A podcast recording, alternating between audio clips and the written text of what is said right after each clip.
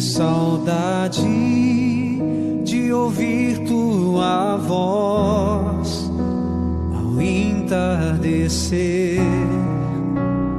Ah, que vontade, que vontade de voltar ao jardim da inocência.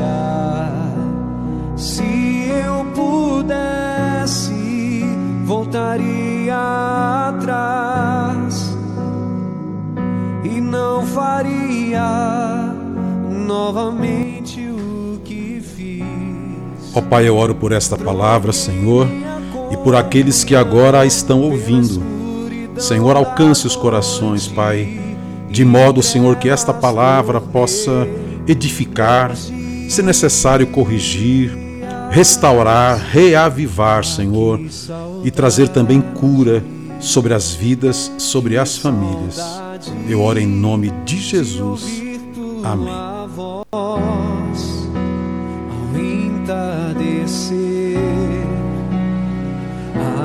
Meu amado, minha amada, no livro do profeta Ezequiel, capítulo 14, versículo 5, repetindo Ezequiel 14, versículo 5, a palavra de Deus nos afirma o seguinte: Isto farei para reconquistar o coração da nação de Israel, que me abandonou em troca dos seus ídolos. A respeito do contexto deste versículo, se você observar alguns versículos anteriores e outros posteriores, você vai perceber que Deus tratou com Israel no seguinte sentido, e tratou também com o profeta Ezequiel, ah, mostrando para ele que, mesmo que o povo estivesse é, indo consultar outros ídolos ao invés de conquistar Deus, e caso eles depois chegassem ao profeta para pedir alguma direção, para pedir alguma orientação, como forma de disciplina para o seu povo, Deus disse que inclusive usaria a boca do próprio profeta para trazer vergonha e para tra trazer confusão ao povo de Israel, porque eles estavam distantes do Senhor. Mas Deus diz que vai fazer isso com um propósito, que é reconquistar o seu povo.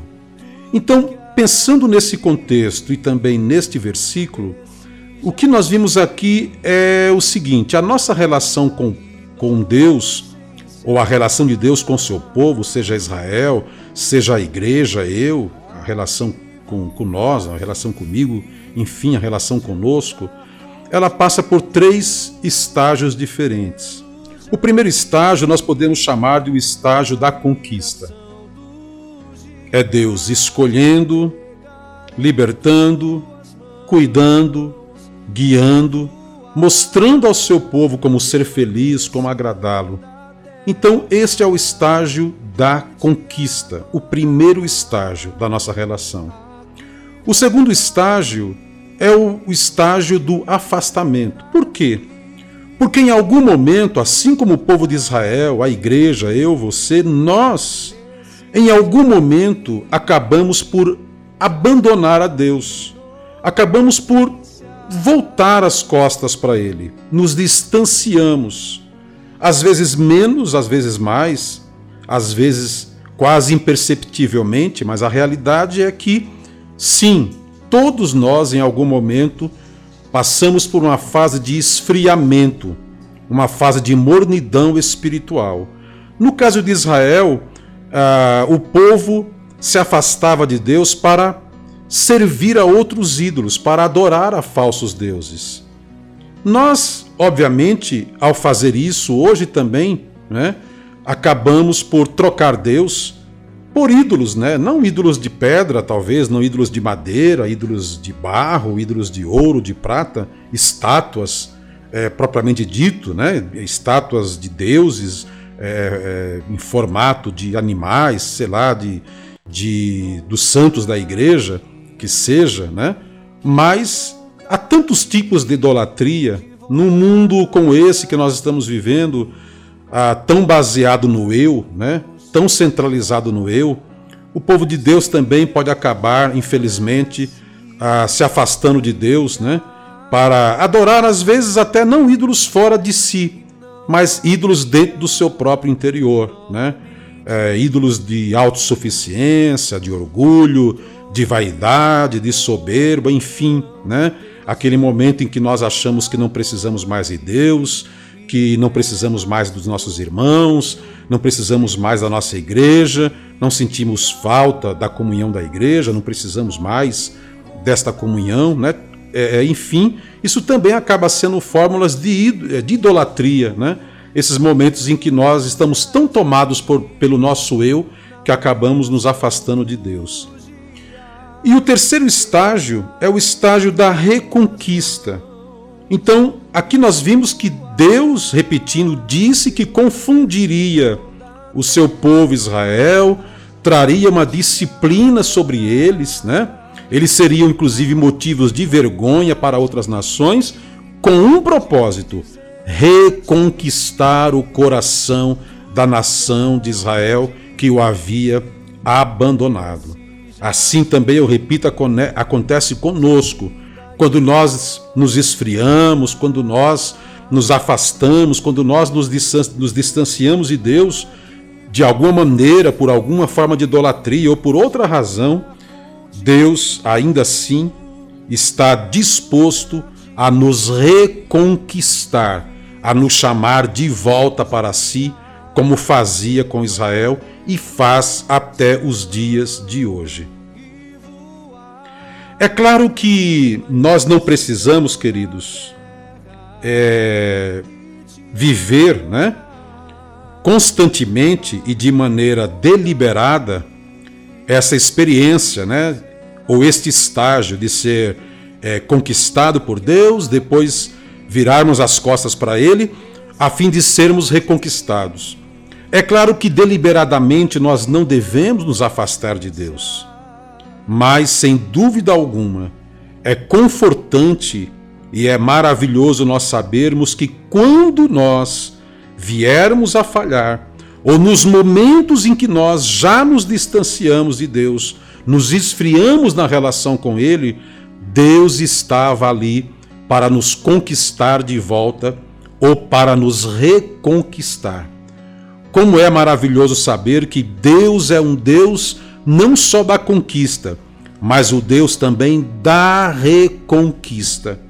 E que haja o que houver, da parte dele sempre haverá uma prontidão, uma disposição, uma intenção de nos trazer de volta a sua presença, de nos restaurar a sua comunhão, de nos restaurar a sua intimidade e de nos restaurar também a comunhão da igreja, a comunhão do seu povo. Em que estágio você está? Em que momento agora você se encontra? Você está no primeiro estágio, aquele estágio da conquista? Você está no estágio do afastamento, no estágio da frieza?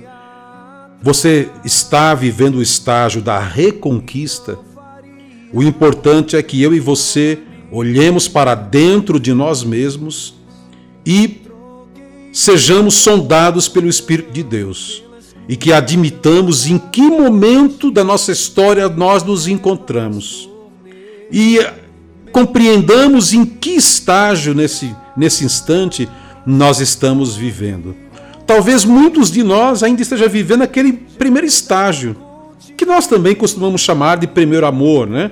Ah, o estágio da primeira experiência com Deus.